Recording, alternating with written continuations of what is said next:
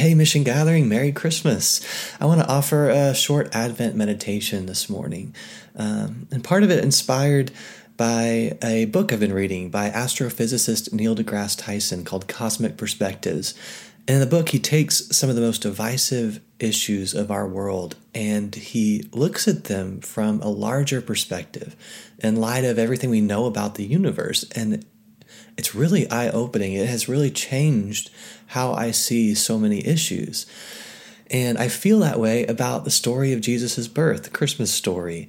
Um, you know, a surface reading of the story in Luke's gospel, it really gives me warm and fuzzies. It reminds me of being at my grandparents' house when I was a kid, and my grandpa would read this Christmas story out loud for the whole family, and we'd all be sitting on the floor around the Christmas tree. And I remember the smell of cinnamon and I remember the way the dark room was lit up by candles and Christmas lights, and it was such a good memory.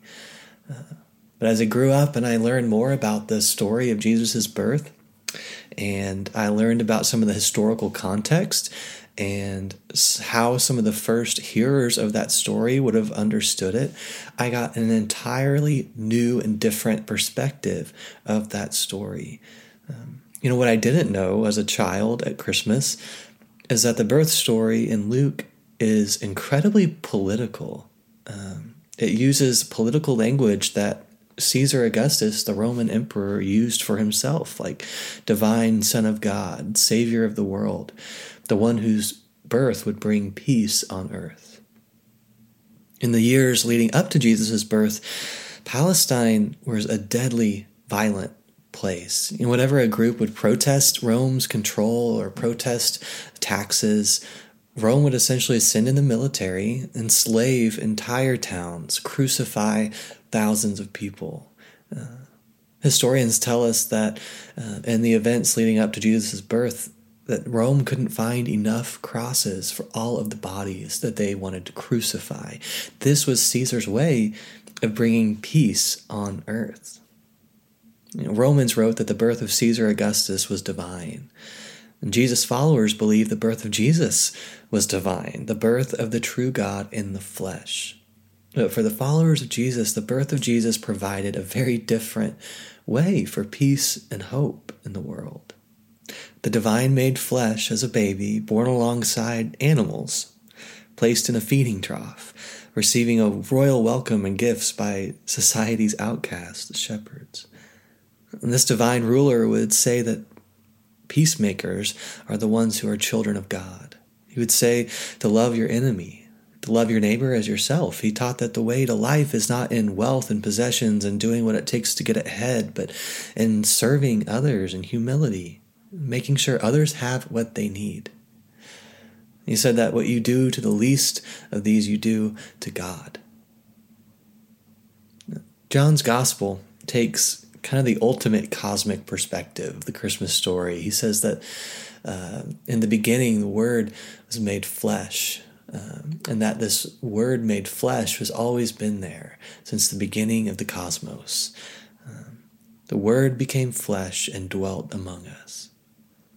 And there's something so magical and mystical and miraculous about that idea as a kid for me that that the divine, that God would make God's self known as this little baby, like us.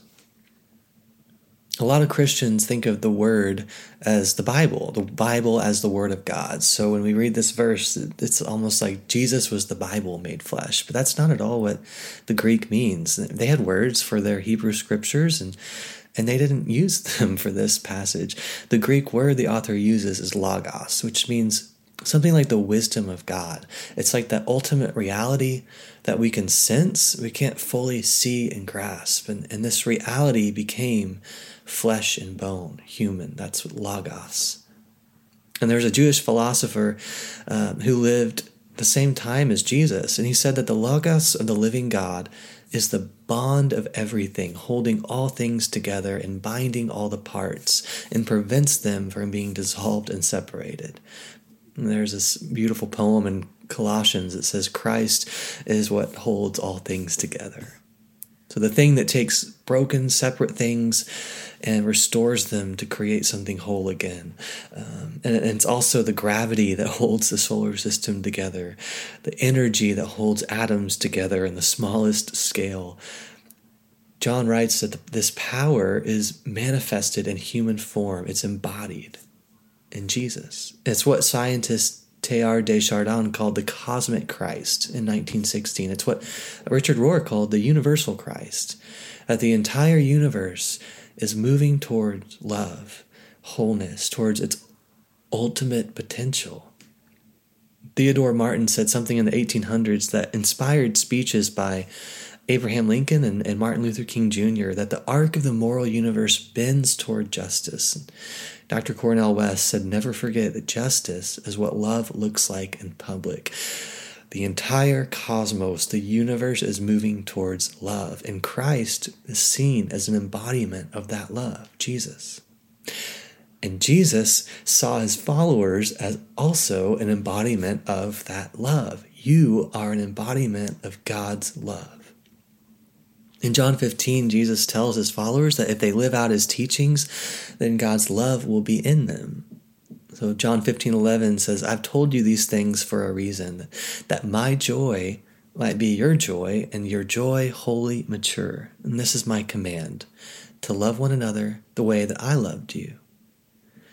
It's like Jesus is saying that love, peace, hope, the joy of Advent are not things that we are waiting for. They are available now within you.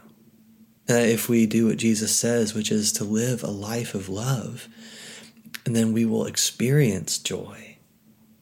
And it's not like it's a, a magic formula where love always equals joy and pure happiness, and there's never sadness, never difficulty in life. But I do believe there's something deeply true about this. Research tells us that people who are more loving and compassionate tend to be happier and have a greater sense of well being. Some of my neuroscience and spirituality research from seminary taught us that when we think on past memories of joy, our brain and our body thinks that it's happening in the present. There was a 2018 study from the University of Colorado at Boulder that found that imagining playing the piano actually strengthened neural connections in regions of the brain related to the fingers. Imagination is powerful. That's really what hope is. Hope is imagining what the future could be, what our life could be, what the world could be and should be. And so maybe Advent, we don't need to wait for the joy and the hope and the peace and the love of Christmas. We can create it now. So, what does it look like to create joy? Well, think on memories for your childhood, maybe during Christmas, if you celebrated Christmas as a family. Think about a loving, joyful, happy memory and sit with that. So, one meditation technique that we learned in seminary for cultivating joy is to meditate on our memories in the past that brought us joy. So, this morning, we're going to take part in the meditation, a spiritual practice for just a few minutes to help us cultivate create joy.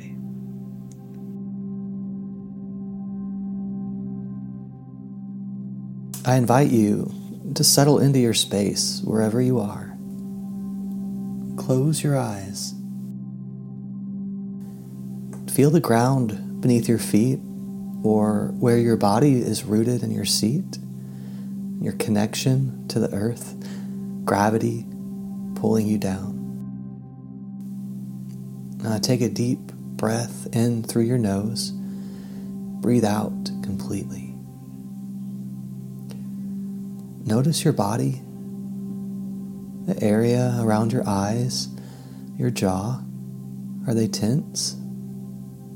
Can you relax them or soften them? Do you notice any tension in your shoulders? Can you let them soften?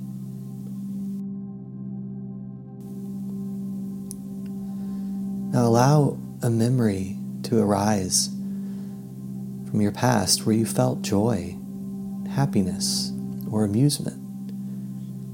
Maybe it's from Christmas as a child. being with family or friends. Maybe it's something more recent. Sometimes it's easiest to go with the first memory that arises. Where were you? Who was with you? What do you hear? What do you see and smell?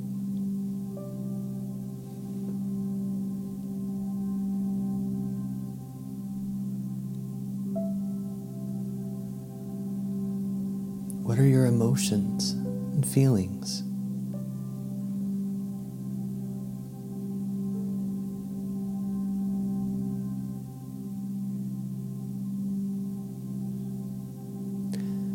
If your mind wanders, just notice in a non judgmental way and say that was a thought or that was a feeling.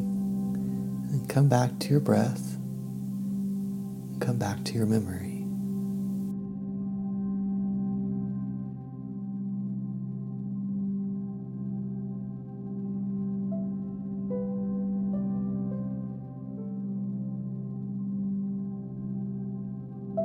As we come back to the present, take another deep breath.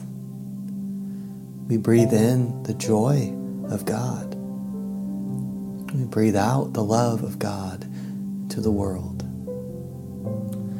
Whenever you're ready, you can open your eyes. Notice how you feel. You feel different than before you started the meditation. My hope is that you can carry forward these feelings of happiness and joy into the rest of your day. Thank you for sharing this time with us. We hope this practice is something that you can take throughout your day, throughout your week, when you are feeling like you need to find moments of joy, moments of peace. Know that you are the love, the peace, the hope, the joy of God in the world. So go enjoy. We'll see you this Sunday night, December 18th, for our candlelight Christmas gathering. Have a great week.